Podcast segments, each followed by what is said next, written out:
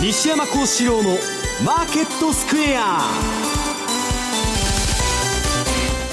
こんにちは西山幸四郎と。こんにちはマネースクエアジャパン比嘉宏と。皆さんこんにちは。アシスタントの大里清です。ここからの時間はザンマネー西山幸四郎のマーケットスクエアをお送りしていきます、えー、まずは大引けの日経平均株価です。今日は反落の動きとなりました。終値243円87銭安い1万6449円84銭となりました。西山さん昨日の上げ幅を上回る下げとなって大引けとなりました、ね、その前の日も下げて上げて下げてですね、はい、まあ、結構な値幅出て、まあ、乱高下とえー、私は言ってるんですけど、まあ、ちょっと中間期末にしては、まあ、ちょっと情けない動きだなと。でまあ、外人がですね、まあ、相当6兆円ですか、はい、売り越しちゃってですね、えー、まあ、なんとなくあの参加者がアメリカもそうなんですけど今ボリュームが少ないんですね、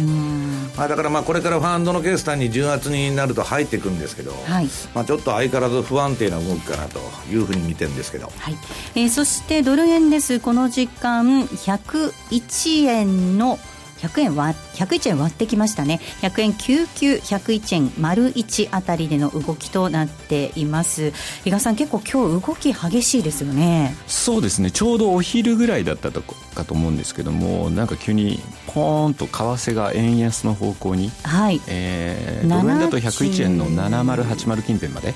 ちょっとこう円安が進むかな進む場面があったんですけれどもどうもやっぱりそのサマーズさんですかね、はい。えー、今もロイターの記事を拾い読みなんですが日銀の金融緩和の新たな枠組みを歓迎すると。まあ、これ日銀主催のなんかセミナーかなんかに呼ばれたとい。うのも書いてあるので、はいええ、そういう意味でのちょっとリップサービスにですね反応してそこでまた外債を買えばというような発言がなんかこうまことしやかにあの伝わってきたのかなと。ただなんかまたその黒田さんは黒田さんです,、はい、ですね、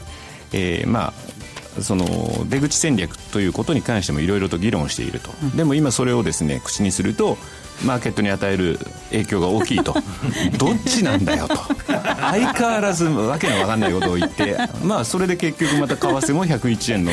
ちょうど近辺まで来てるというなんかですねもうちょっとまあネタが今週ちょっと乏しい週ではあったんですけど、えーはい、まあ、そういう中にあってですねちょっとまああの先ほど西山さんおっしゃってた通りボリュームがやっぱり少ない。あの期末になりますので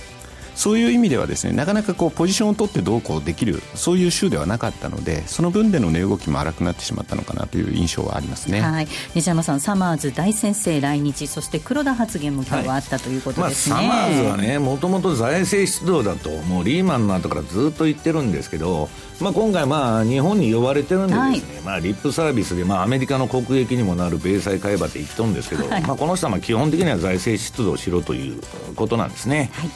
えー、マーケットについてはこの後も西山さんと比嘉さんにたっぷりと解説をしていただきます、えー、そして番組ではリスナーの皆さんからのコメント質問をお待ちしています。投資についての質問など随時受け付けておりますので、えー、番組ホームページのコメント欄からお寄せくださいザ・マネーはリスナーの皆さんの投資を応援していきます。それではこの後午後4時までお付き合いください。この番組はマネースクエアジャパンの提供でお送りします。毎週金曜夜更新。和島秀樹のウィークエンドストックでは？私和島がファンダメンタルズで個別銘柄分析。福永がテクニカルでマーケットを徹底検証。今なら登録された最初の月の聴取料税別476円がなんと無料になります。無料？本当に？試しに聞いてみたいなと思っているあなたぜひこの機会をご活用ください。無料キャンペーンの詳細は和島秀樹のウィークエンドストックウェブサイトをご覧ください。当たったら褒めてね日本を代表する宗教学者木野和義さんが説いた昭和の名講話集消防現像に学ぶ CD 版好評発売中。難解と言われた道元禅師の教えが分かりやすい木の節で今鮮やかによみがえります。お値段は税込1万6200円。送料が別途かかります。お求めは0335954730ラジオ日経通販ショップサウンロード。またはネットショップサウンロードまで。Today えー、トゥデイズマーケットです。えー、今日のマーケットを振り返っていきます。えー、大引けの日経平均株価、えー、反落となりました。終値は243円87銭安い、16,449円84銭となりました。えー、トピックス20.47ポイントのマイナスです。1322.78となりました。えー、日経平均株価今日は反落となりました。えー、昨日のアメリカ株式市場でドイツ銀行株が急落しました。投資家の姿勢を、えー、慎重にしています、えー。東京株式市場でも銀行や保険、証券といった金融株を中心に、えー、売りが広がりました。えー、外国為替市場では一時1ドル、えー、100円台をつけまして、円高ドル安に触れ、自動車や電気といった輸出関連株にも海外収益の目減りを懸念した売りが出た模様です。えー、東証一部の売買高概算で18億1958万株、売買代金2兆を461億円でした。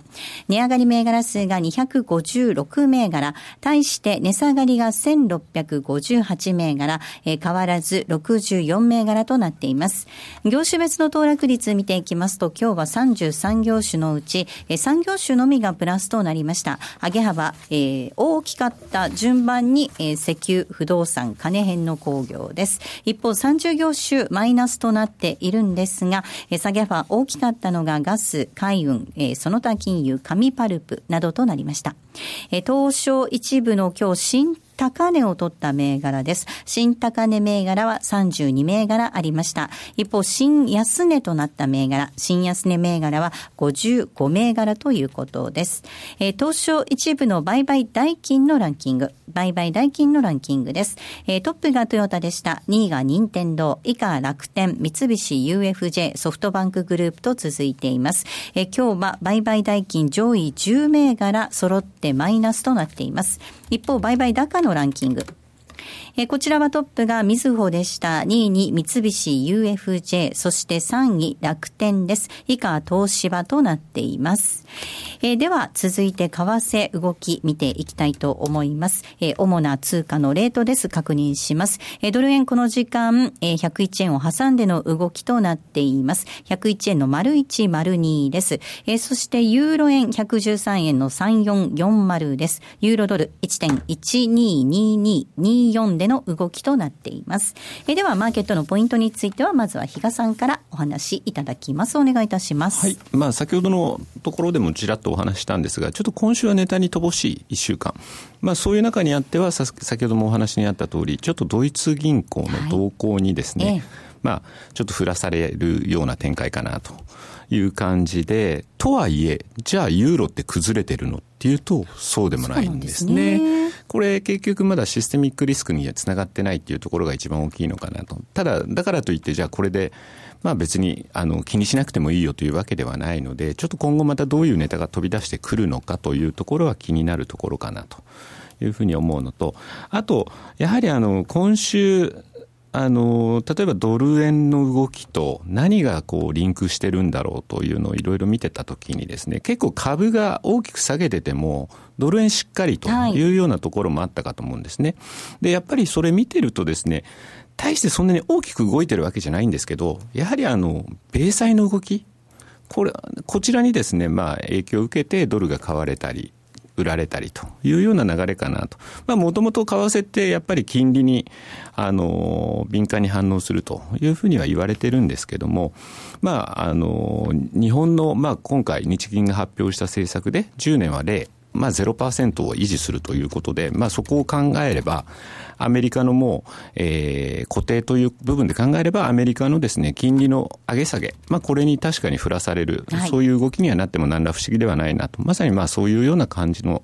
えー、動きをしてたかなというふうには思うんですが、まあ、こもう、えー、明日からですか、もう月が変わりますよね。そうね。そうするとまたちょっといろいろとネタが出てきますんでね、そこではまたボラが出てくるのかなという気はしてますけどもね。はい、あとはあれですね、あの、オペック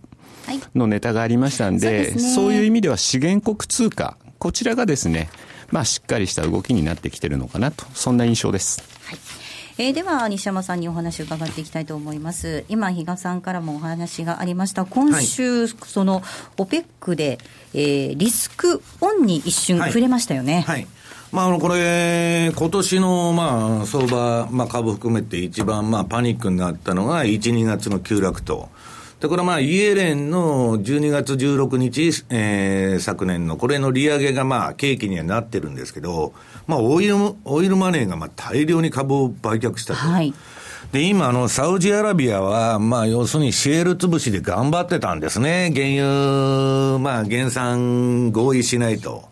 で、やってるうちにシェールオイルの会社よりも自分たちが苦しくなってきて、もう今、あの、公務員の給与削減とか、緊縮財政に追い込まれちゃって、もうちょっと参ったという感じなんですね。で、まあ、ここに来て、まあ、オペックの、あのー、あれで、まあ、減産に対する熱意を見せたということでですね、まあ、今度、まあ、詳細は11月のオペック総裁で、まあ、決めるっちゅうんですけど、まあ、ちょっとあのー、国王の体調が、うん、まあ、あの、思わしくないとか、まあ、いろんな情報が飛び交ってまして、で、まあ、シェールオイルが出てきた中で、サウジがまあ、相対的なですね、まあ、地位が低下しちゃったと。昔はまあ、ね、あの、アメリカにとっても重要な国だったんですけど、はい、もう自分どこで石油出るようになったんで、うん、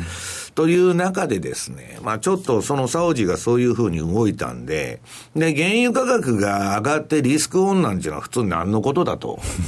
いうことになるんですけど、結局そのオイルマネーが、まあ、えー、株を売らないということにつながるというのとですね、あと原油価格が下落すると、あの、新興国、特にまあ資源国と言われるとこの景気が悪くなっちゃって、まあそれが世界経済の足かせになってんですけど、まあそれがまあ、あの、原油がまあ、適正価格、まあ100ドル以上超えてくるとまた別の話なんですけど、にあった方がいいというマーケットの捉え方なんですね。はい。その適正価格、どれぐらいなんでしょうね？うん、まあサウジは50ドルで安すぎると。で、まあ100ドル以上になると高すぎると。またまあ、あんまり上げちゃうとドスンときますから。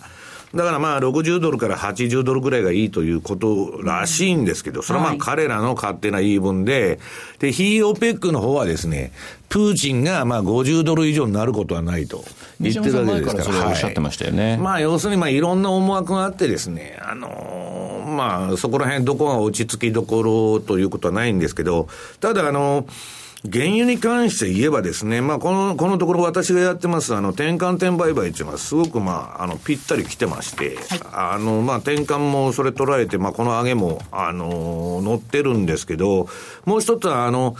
原油のサイクル的、まあ、サイクルっていろんなサイクルが取れるんですけど、10月の頭までは上げのサイクルなんです。で、そっからはまた下がっちゃうかもわからないんで、これあの11月の OPEC 総会までにね、またあの足並みが乱れてきたり、ヒーオペックが変な発言すると、まあこの原油の値段もですね、それは50超えて60、70いくかというと、そういう話でもないんじゃないかと。だから今のところは一時的な材料と。で、もうあの、ファンドも10月になると決算期に入りますんで、私も原油とか今やってるんですけどね、その転換点売買で、もうとにかく早い動き、早い出入りを心がけているということですね。はい。あの、比嘉さん、そのサイクル的に見ると10月頭までぐらいは高いんではないかっていうお話ありました。ただなんかこう、イメージ的なものですけど、冬に入るとヒーティングオイルの需要なんかも高まるので、ちょっと高くなってくるんじゃないかななんて勝手に思ってたりとかするんですけどね。秋はそんなに需要がないんですよね。うん、あと、あれですよね。じゃあドライブシーズン、アメリカのそのドライブシーズンになってて、うんその時にあのオイル上がったっていうとそうでもなかったっていうのもありますからね、はい、でまた暖冬今世界的なその気候変動もあって暖冬になってくるとそのニーズっていうのも当然なくなるということなんで、まあ、本当にその季節を迎えてみないとそういったところも分かんないっていう感じですかね、はい、今週は本当にこのオイルの話でリスクオンになったんですけれども一方でドイツ銀行の話で今度はリスクオフっていう動きになりましたよね。ドイツ銀の話はずっと言ってるんですね。私はリーマン危機の後からもう昔のセミナーから何からずっとあの、まあ、別にドイツ銀行にかあのかあ限った話じゃない。スペインの銀行だってどこだってですねタリアもそうです、ね、えー、イタリアもそうですけど、リーマンでものすごい痛手を負ったんですけど、その、その損をですね、大きく落としたという形跡が全くないんですね。うん、当時、あの、金融危機のそのリーマンの時の後にですね、えー、銀行系のファンドだとか、まあ、もう倒産に追い込まれたとこは、ものすごく多い。大体がまあサブプライム関連なんですけど、うんで、私の知り合いもその中にいたんですけど、その、まあ、損がですね、いつまで経っても出てこないと いうようなことで、ちょっとですね、まあ、それは日本の90年代は見たらわかるように、時間をかけて焼却していくんですね。それはまあ、悪い言葉で言うと飛ばしっちゅうんですけど、まあ、そういうことをやってんですけど、あの、ドイツ銀行とか、今、まあ、ヨーロッパの銀行は特にデリバティブの比率、あの、レバレッジのかかったポジションがものすごく増えちゃってるわけです。はいで、まあ、そのポートフォリオも膨れ上がってると。それはなぜかというとですね、アメリカでリーマンの後あのボルカールールが出てきて、うんはい、ものすごく銀行への規制が、まあ運用から何からですね、えー、厳しくなって、運用が縮小になったんですね。で、自己資本が、えー、下がらないように経営しているもんで、そうするとまあ FX のカウンターパーティーから何からね、みんなヨーロッパの銀行がアメリカが今までやってた業務を肩代わりしていると。だからどこもデリバティブの想定元本。これドイツ銀のね、その、デリバティブのポジションが何件円とかと言ってわーわー騒いでるんですけど、それはまあ当たり前のことなんですね。想定元本っていうのは、そのことデリバティブ取引っていうのはでかいんです。だから、それは実際のそのポジションよりもかなりあの、でかくなっちゃうんですけど、まあそうは言いながらですね、まあ過去のそのあれを見てると、あとまああの、その訴訟ですね。あの、司法、アメリカの司法局がバーンと、はい、140億ドルの課徴金支払いを命じています。で、それがね、その、このところも、そのドイツがあれ、大沢さんが言った誰だったっけ、あの、エマニュエル・ドットだ、ドットでしたっけ、はい、あのフランス人の。要するに、ドイツが一人がた、はい、がちでね、えー、もう第三帝国の復活だと、うん、要するにもうユーロもドイツ封じ込めでフランスが作ったんだけど、はい、ドイツの一人勝ちになっちゃってると。ね、でもドイツが強くなりすぎて、で、ドイツの言うことを聞かなきゃいけないイギリスは EU 離脱していったと。はい、で、そういう一連の流れを見てるとね、今、こんなんドイツ銀の問題なんか前からず、前からずっと言われてることが、今、し、し司法省がその訴えたことで金を払えと、えー、示談金を出したことで大騒ぎになっとるわけですよ。というと、私はフォルクスワーゲンの問題も含めてね、あれも前から言われてたことなんだけど、このところ一連の流れを見てると、ドイツ包囲網、これみんなまあ運用者も言ってるんですけど、いうのが明らかにあって、ドイツが強くなりすぎたんで、まあそれを抑え込もうというですね、えー、まあ意思がですね、どこかで感じられるなということなんですね。うん、ただ、ドイツ銀行がじゃあ潰れるかって言ったら、まあ潰れる潰れるってそういう報道ばっかり出てるらしいんですけど、はい、そんなもん、今のところそのよその銀行に飛び火してるわけじゃないし、えー、で、ドイツ銀行をその潰してね、なんかいいことがあるかって言ったら、そのメルケルは選挙控えてるから、はい。あの、ドイツ議員救済しないと、今移民の問題で叩かれてますから、言えないだけでね、潰すわけないんですよ。うん、だから、まあなんか起こったら、えー、業界再編ですね。ドイツ国内の銀行を、日本もたくさん銀行あったのメガバンクっつって、うん、な財閥同士が合併するわけじゃないじゃないかと、言ったのが今全部があの、合併してるわけでしょ？はいだそういうことは出てくるけど、私はまあ、あの、今のところはドイツ銀行の個別の問題、まだ欧州金融不安にはなってないと。うん、で、あの、ただ怖いのは、この株価が急落して、これセミナーとかで私前から言ってきたんですけど、ドイツ銀行の株が、まあ ADR で、アメリカのニューヨーク上場の ADR で、10ドル割ると、まずいと。はい、で、今、えー、その近辺まで、これはユーロなんですね。ユーロ建てでも10.28ですか。うん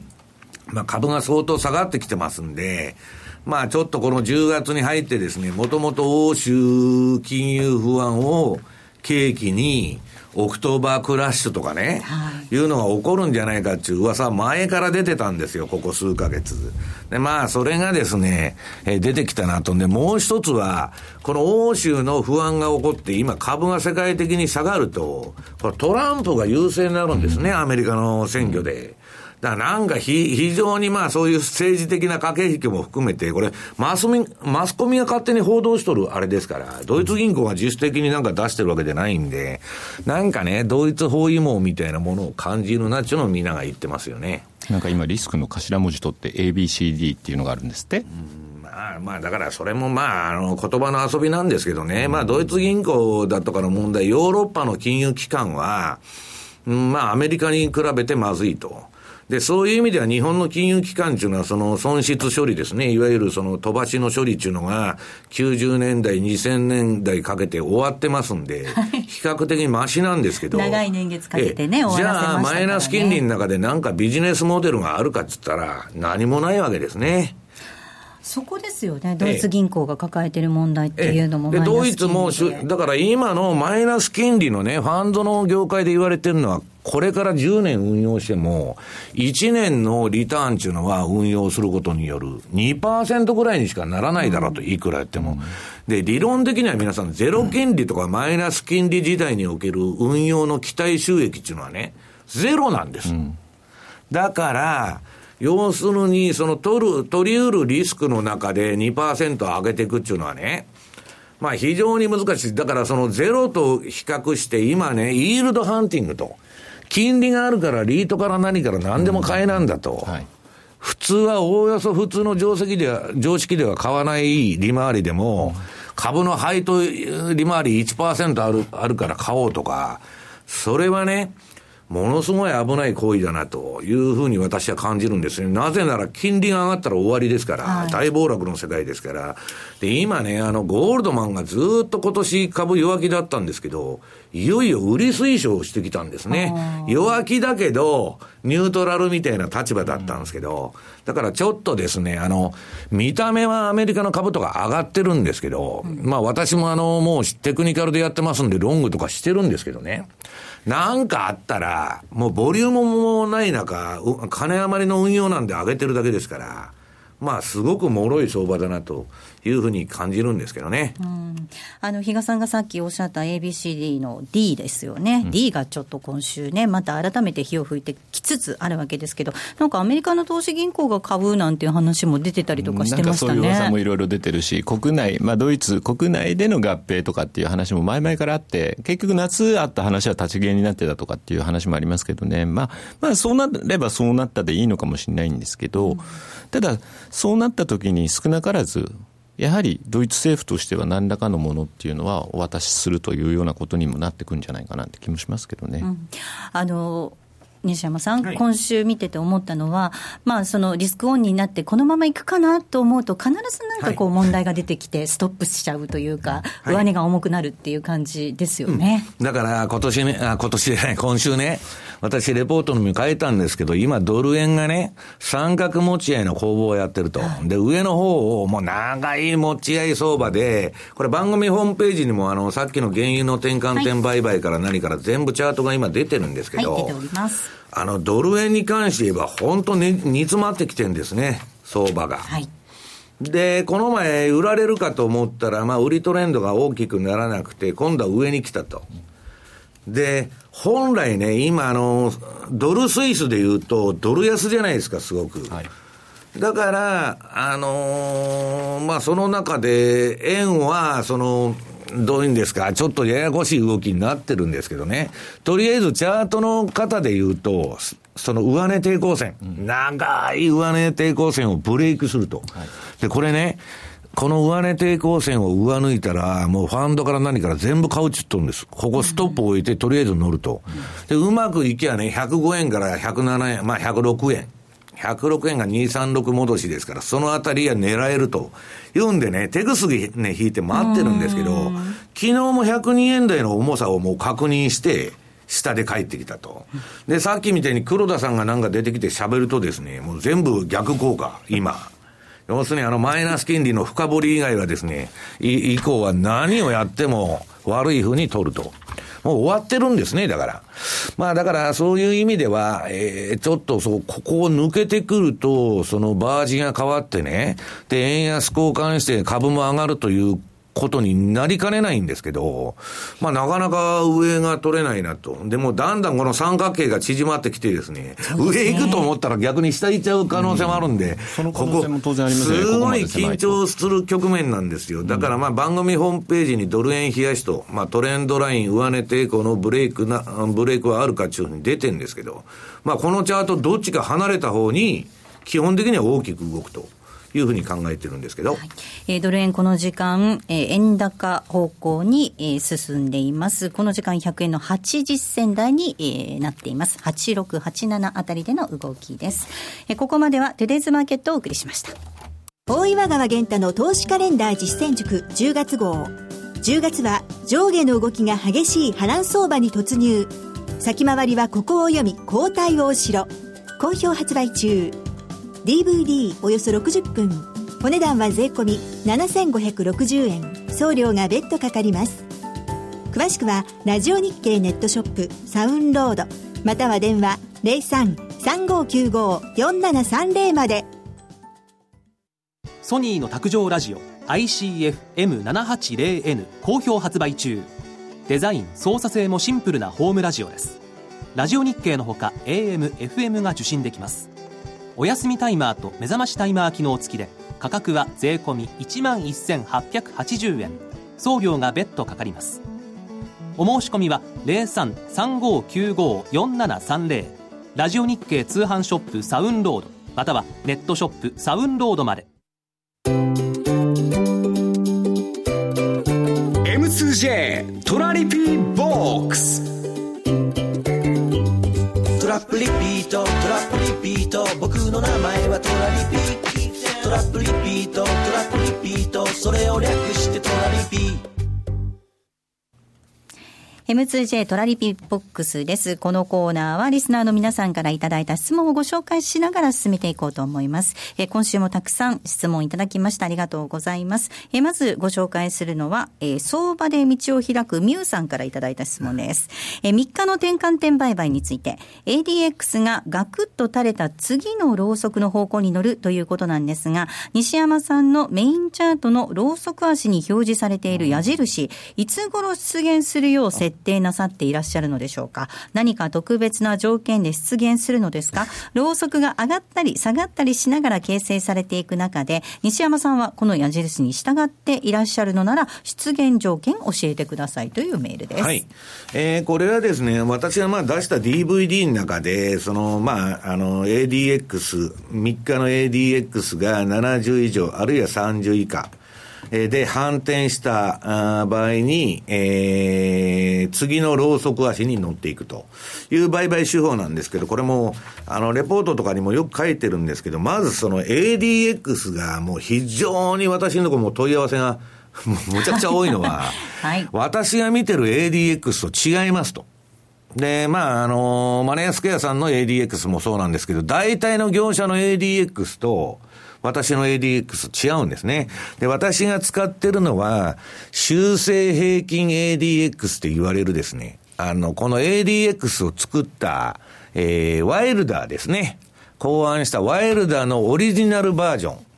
の ADX を使ってると。で、日本の証券会社とか FX 業者とかが使ってるのは、計算式を変えちゃってる場合が多いんですね。昔あの、ワイルダーが電卓で作った計算式でない、なくて、他の式をやってると。だからまず波形が違うと。で、あのー、これはですね、私の DVD を買っていただくしかないんですけど、要するにそれで設定すると、その ADX 出るようになると。で、それはまあいいんですけど、うんと、この、ローソク足についてる売買シグナルの表示っていうのはですね、矢印ですよね。はい。最初あの、出そうという話があったんですけど、えええー、まあその DVD のあれで間に合わなかったと。いうことで、まあ、今後その発生、さすように考えてるんですけどね。今出してるのは、私が売買してる通りの矢印を、私が売買したとこで書いてるだけなんですね。だから、まあ、あの、あれ自動的に今コンピューターで表示されるわけではないんで、ということなんですね。はい。追加、追記をしていただいてるっていうことですね。私が実際売買したところにつけてると。いうとこなんです、はい、ことなんですね。だから、ローソク足によっては、あの、髭足になったり、ややこしいことになったりするんですけど、とりあえず反転した後、わーっと上がって下がっちゃう場合もあるじゃないですか。あるいは下がって上がっちゃう場合もあるけど、その反転した後の最初の動きについていくということをやってるわけです。続いての質問です。えー、トラリピ最高イエイさんからいただきました。ありがとうございます。皆さんこんにちは。いつも有益な情報に感謝します。えー、質問ですが、オーストラリアドルドルが、えー、トレンドになっていますが、途中から乗る場合、どの時間足で乗れば良いのでしょうか？初歩的な質問ですが、よろしくお願いします。といただいています。今目の前に5ドルドルの一応冷やしを出したんですね、はい、確かに強かった、ちょっとトレンド出るかなというようなところあったんですけど、今またあの落ち着いてきちゃってるんですよね。なので、まあ、あの、一旦ですね、こういうのをトレンドのに乗ってというよりも、その、乗って追っかけていく材料があればいいんですけど、今、特段これで5ドルが買われる材料っていうのがないんで、まあ、一旦ですね、例えばもう移動平均の21日とか、そういったところまで下がってくる、あるいはまあマイナス、ボリンジャーだったらマイナス1シグマぐらいまで下がってくるようなところでですね、押し目を拾う、そういった戦略の方がいいのかなっていう気がしてますけどね。はい、西山さん今ね、あの、私、昨日ディレクターとも喋ってたんですけど、まあ前にね、あの、紹介したその、資源株。はい、まあ BHP ビルトンだとか、あのバーレだとか、はい、大笹がオーストラリア行ってきて見てきた企業 なんですけどね、それとか、まあ、あるいはまあ、ブラジルの金融株のイタウだとか、まあ、そんなん、まあ、資源国のか、まあ、あの、株もちょっと、ちょっと調子良くて、で、まあ、大体倍ぐらいになったという感じなんですね、安値のとこからは。で、そういう中で、まあ、割と、だからまあ、金鉱株というのか、まあ、あの、結局そういう資源銘柄が割としっかりしてて、で、今後もしっかりするような予想が多く出てるんで、これ5ドルにはフォローの風なんですね。うん、で、まあ、今、今、日賀さんが言われたように、私は、私も今5ドルドルは、おしめ買いに、が適してるんじゃないかというふうに思ってるんですけど。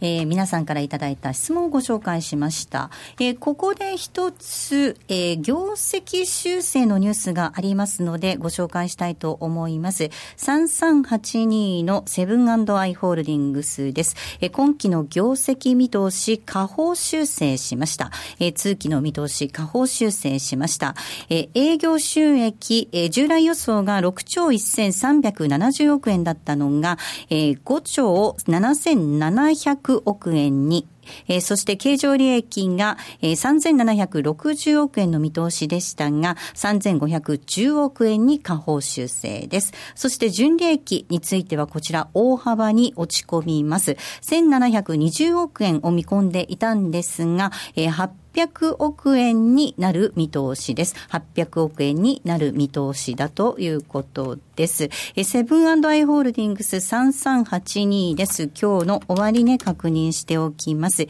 え今日は37円安の4757円となっていました。ここまでは M2J トラリピボックスをお送りしました。ラジオ日経ポッドキャスト過去に放送した番組の一部やポッドキャスト限定の番組を iPod などの MP3 プレイヤーでいつでもどこでもお聞きいただけます詳しくはラジオ日経ホームページの右上にあるポッドキャストのアイコンからアクセス虎ノ門医学セミナーより良い地域連携医療を目指して高度先進医療機関である虎ノ門病院の医師などが医療の動向から身近な病気の治療、予防などを幅広く解説します。虎ノ門医学セミナーは毎週木曜日夜9時30分、好評放送中。浜田節子です。鎌田新一です。投資という冒険をもっと素敵にするために、マーケットのプロを招いてお送りする、ゴーゴージャングルマーケットは、毎週金曜午後4時から。お聞き逃しなく。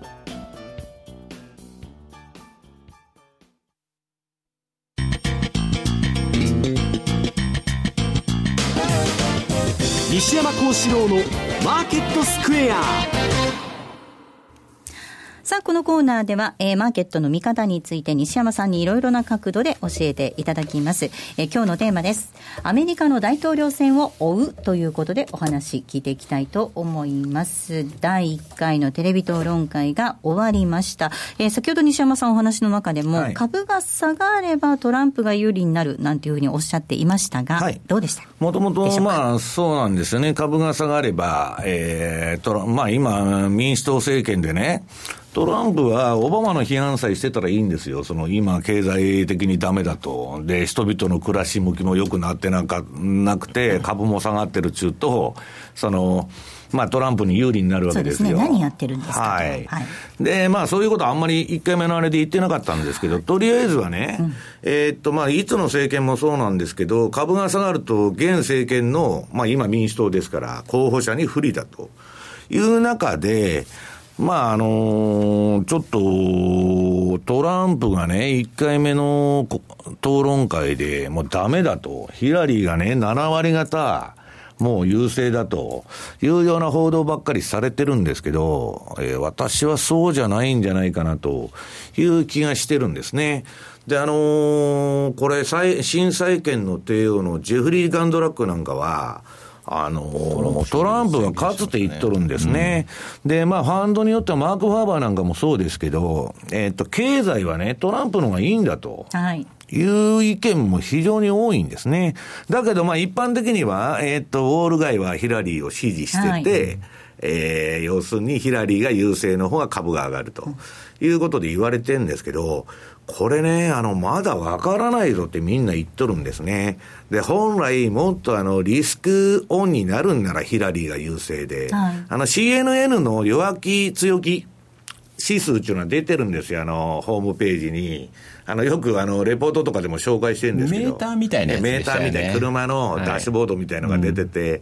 で、それでもっとね、強気が増えていいんですけど、全然増えない。うん、というのは、まだ予断を許さないと。いうふうにマーケットが見てると思うんですね。はい。あの比嘉さん、そのネットで集計すると、トランプの方が優位だったよなんていう結果も出てるみたいなんですけれどもねただ、あのこれ、昨日西山さんと話してて、あ面白いあれだなと思ったのが、結局、実際、足を運んで投票する、その結果がどっちに転ぶかと。いったときに、だから、あくまでも世論調査はネットがメインになっちゃうと、はい、それはクリントンに有利なんだけど、ど実際にじゃあ、足を運ぶ、本当にそれだけその候補者をどれだけ強く押してるかっていうと、やっぱりトランプの支持者の方が、熱狂的なんですよね。っていうようなことを話されてて、だから足を彼らは運ぶだろう。的に支持してると、トランプが嫌だからと。だから今年ほら、ブレグジットもあったじゃないですか、はいね、あれももう離脱はしないと言われて、直前まででしたよね。はい、って言われて、蓋を開けてみたらと、離脱？みたいなこともあった年だけに、こればっかりは本当、当日、蓋を開けてみなければっていうところっていうのはそういうところなのかもしれないですよね、うん、まあ、第1回目過去最多の8400万人が視聴していたっていうことです、まあ、この後第2回第3回も予定されていますけれども。どこまで巻き返しますかね。そうですね。西山さんは相当つまらなかったトランプって言ってましたからね。ああ1回目？はいまあ、つまらないというかですね、突っ込みどころがいくらでもあるんだけど、彼のカラーが出てなかったみたいな、ね、あえてそれ封じちゃったと。いうのは、まあ、選挙参謀がそういう方針でいけって言ったらしいんですけど、私はまあ、あと2回残っててね、まだどうなるか分かんないぞというふうに見てるんですけど、で、私はまあ株の相場っていうのは、その11月の8日の大統領選挙までは、まあ乱高下だと。いうふうに見てるんですけど、その、11月のその選挙が終わっちゃったら、それヒラリーが勝とうが、えー、トランプが勝とうがね、年末、あるいはまあ、えー、12月の FOMC くらいまでは、ちょっと株ラリーするんじゃないかと、上やるんじゃないかと思ってるんですけど、まあちょっとそれまではですね、まああんまり腰が落ち着かないと、で、ファンドの決算もそこに挟まりますんで、まあちょっとこの、今のところね、私もそんなに、あの、弱気でないんですけど、ちょっとですね、あの、乱高下して、売ってやられ、買ってやられになりやすい相場になるんじゃないかというのを非常に警戒してるんですね。はい。えー、11月8日が投開票っていうことですからね、そこに向けて。ですね。そうですよね。ちなみにでもあれですよね、このトランプさんもクリントンさんも、どちらも為替に関して言うと、ドル安の政策を打ち出すんじゃないかって言われてますからね、そういう意味では、だから、まあ、どっちがなっても、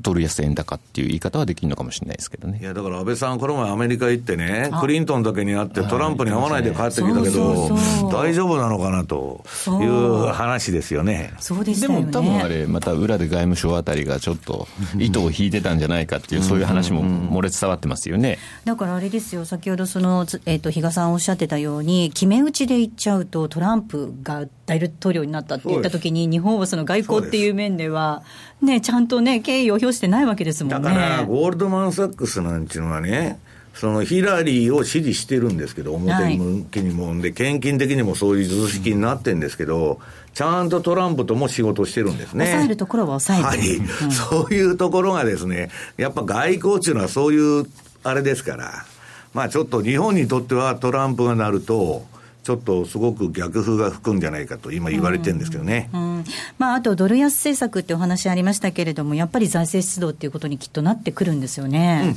うん、だからまあ、その通貨政策はドル安だし、でまあ、財政出動というか、もうあのトランプボールないしはね、ヒラリーはまあ、ニューニューディールと言っとるわけですから、まあ、要するにもう金融政策っていうのは行き詰まってるっていうのはもう確かなんで、もうどこも買う、まあ、欧州も日本もこれ、今行き詰まってですね、えーえー、もう、まあ、インフレになってないからね、まだ打つ手はあると言っていられるだけで、まあもう、ちょっと出口が見えないようなとこでもうやることなくなってると。で、アメリカは、まあ表面的には利上げをね、まあ模索してるわけですから、は、まあちょっとですね、相場が今のところそういうことを織り込んでるかというと、単なる金余りの運用なんで、イールドハンティング。とにかく株でも債券でも何でもいいから利回りを狙うと。と、今利回り狙おうと思うと内容の悪いものしか買えないわけじゃないですか。はい、ジャンク債だとかね。そんなゼロ金利の時代に金利がついてるっていうのは恐ろしいものしかないわけですから。だからそこら辺のね、リスク管理を怠るとですね、えー、来年以降、まあ、と、とにかくちょっと怖いなと。で、まあ、みんな言われてるのは、あの、クリントンはま、まあ、まともな経済政策、まあ、一言で何なんだって言ったら何もないと。はい、300ページの、なんか、あの、発表してるんですけどね。えー、ね何が言いたいのか分かんないと。で、トランプは、えー、っと、その、レーガノミクスのコピーだと、とりあえず。はい、まあ、これは分かりやすいわけですね。ただし、今の中央銀行バブルというのは、まあ、どの人の見通しににしても来年は危ないと。2017年は。で、まあ、ガンドラックなんていうのは、あの、審査意見の帝王、まあ、比較的楽観的で2018年にクラッシュじゃないかと。ただ、どっちの大統領になろうと、なろうがですね、ここから3、4年以内、まあ、大統領の任期4年ですから、必ず市場のクラッシュみたいのを食らうと思うんですね。その時に、どっちがなってもなすすべがあるかというとですね、それはないんじゃないかと。まあ、政治家っていうのはことが起こってからしか動きませんから。うん、予防的措置でそんな暴落を防ぐなんていうことはしませんから、まあ、非常にちょっと難しいところに来てるなと。だから今年はまだ楽観できるんですけど、年末まで。来年以降の相場ちょっと本当に注意が必要必要だと私は思ってるんですけどね、うん、比嘉さんその、なかなか利上げはできないですけれども、アメリカも利上げがしたいっていう中で、まあ、その金余りの状況で、利上げをすれば引き締めっていうことになっていくので、その3、4年以内、こうすごく危うい相場っていうのが続く中で、うん、利上げっていうのがものすごくこう引き金を引く可能性もなきにしもあらずですね。本当に去年の12月みたいに利上げしました。その後1月下旬、2月頭にかけてドスンとマーケット、どのあの株式もそう、為替もそう、下がりましたというようなですね、全く同じようなですね、絵面がまた今年の年末から起こるのかなっていう、そういうふうにちょっと考えちゃいますよね、どうしても。あとね、これ、ここのところに来て、ドイツ銀行の問題で揺さぶってるんですけど、これやってるのはアメリカの司法当局でしょ？そうですね。ヒラリーにとっては余計なことやらないでくれっちゅう話じゃないですか。えー、なんでこんなのが出てきてんだろうと。でね、これドイツの株だけ下が、まあドイツ銀の株だけ下がってるんだったらいいんですけど、バンカメから JP モルガンからみんな、連れ安しとるわけですよ。でね。ウェルスファーゴの問題とかもあったりしてまね。ウェルスファーゴの問題ひどくて、まあ、あの、ウォーレン・バフェットも買っててね、その銀行銀行の本業やってると、その運用だとか博打やってないで貸し出しで儲けてんだと。ところがね、ものすごいノルマを行員に貸してですよ、架空口座がまあめちゃくちゃできてたと。これはまあ日本でいうところの超ブラック企業じゃないですか。だから銀行なんじゃない、一缶を見たら何やってるか分かんないっていうのが、まあ、バレちゃったわけですけど、まあ、どこもですね、金融は今、まあ、ビジネスモデルが崩壊しちゃってるんで、はい、まあ、ちょっと、あの、ドイツ銀の株の崩れ方、これ、投機筋っていうのはそういう足元見て、メルケルも今選挙控えてますんで、ドイツ銀救済するとは言えませんので。だから出てこれないところをやってそういうことですよね。うんだから、この10月はもともとまことしやかにですね、まあ、 October crash 説とか言って、あの、欧州の金融不安が煽られてて、で、まあ、ジョージ・ソロスは一発目で110億円儲けたと、日本円で、うん、ドイツ銀のショートでね。だからまたやってくる可能性あるわけですよ。だからまあ、ちょっと、えー、ファンドの決算も重なる中で、えー、10月相場は注意が必要だということですね。これね、あの西山さん、もう一つ最後に教えてください、はい、その大統領選をやってるっていうさなかに、そのドイツ銀行の揺さぶりをアメリカがかけるって、なんか意味があるんですかね？そのいわゆるネオコンとかが、あの、ヒラリーを推してる勢力と、そうじゃない勢力があるわけですよ。はい、で、そうじゃない方が仕掛け取ると。まあ、それは陰謀論になっちゃうとね、私は思考停止になるんで、そのどこどこが画策してるとかね、世界を一部の金持ちが動かしてるなんていうのは、思考停止のことを人が言う人ことであって、まあ、私はそういうのに組みはしないんですけど、はい、ただまあ、あの、この時期にそういうのが出てきてるということは、まあ、その偶然ではないんじゃないかと。うん、で、先ほどの同一包囲網もそうですね。フォルクスワーゲンに始まって、ずっとその流れが続いてるんだろうという気がするんですけど。はいえー、ここまでは西山幸四郎の FX マーケットスクエアをお送りしました。M2J マーケット投資戦略 M2J 投資戦略お届けします。来週に向けて M2J の投資戦略を比嘉さんに伺っていきます。お願いいたします。その前に、ちょっとこの後のですね、イベントを一つお伝えしておきたいんですけど、はい、本日この後17時からですね、日銀当面のですね、国債の買い入れ方針の公表を行うと、10月以降に適用する運営方針の公表を指してるわけですね。はいはいはい、ということになったときに、長いところの国債をどの程度買ってくるのとい。うのも、その辺から見えてくると思うので、またそこが結局少ないということになれば、あれ？買ってゼロに持っていくって言ったら。黒田さんに対しては最近辛口ですね、はい、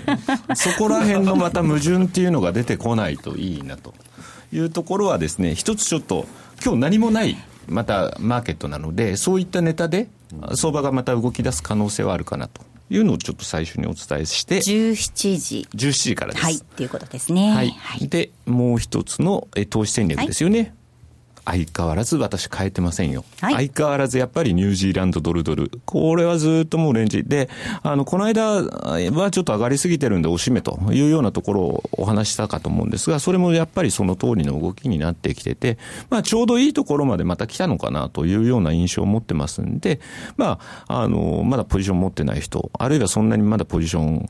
あの、抱えてないんであればですね、またちょうどいいところ来たかなと思ってるんで、まあニュージーランドドルドルの買いなんていうのはいいかなというのもありますし、まあ先ほどのあの、トラリピボックスのところで、5ドルドルという話もありましたね。はい、あれもまあ今、落ち着いてきてるかな。どちらかというと、だから大円の方がボラが出やすそうだなというのがあって、まあちょっと、ユーロドルはさすがにドイツの問題があるので、こちらをっていうよりも、まあ5ドルドルであるとか、9ドルドル。それこそ西山さんがさっき言ってた金利、イールドハンティングの話にもつながるとところで、まあ別にそのオージー、ニュージー、ちょうど今、原油の、えー、オペックからのそういう報告もあったばかりということを考えれば、ね、まあまあそんなにすぐに崩れないだろうと。いう感じはしますけどね、はい、西山さんオセアニア通貨どうですか？いやあの今は強気ですね、うん、でまあとにかくまああの資源関連の株もまあそこそこ堅調ですし、まああの、うん、この前一回まあ押した後その上げに入ってるんじゃないかなというふうに見てるんですけどね。はいえー、ここまでは、えー、投資戦略をお送りしました。さあお送りしてまいりましたザンマネー西山幸四郎のマーケットスクエア。そろそろお別れです。ここまでの相手は西山幸四郎とマネースクエアジャパン比嘉宏と大里清でした。さようなら。この番組はマネースクエアジャパンの提供でお送りしました。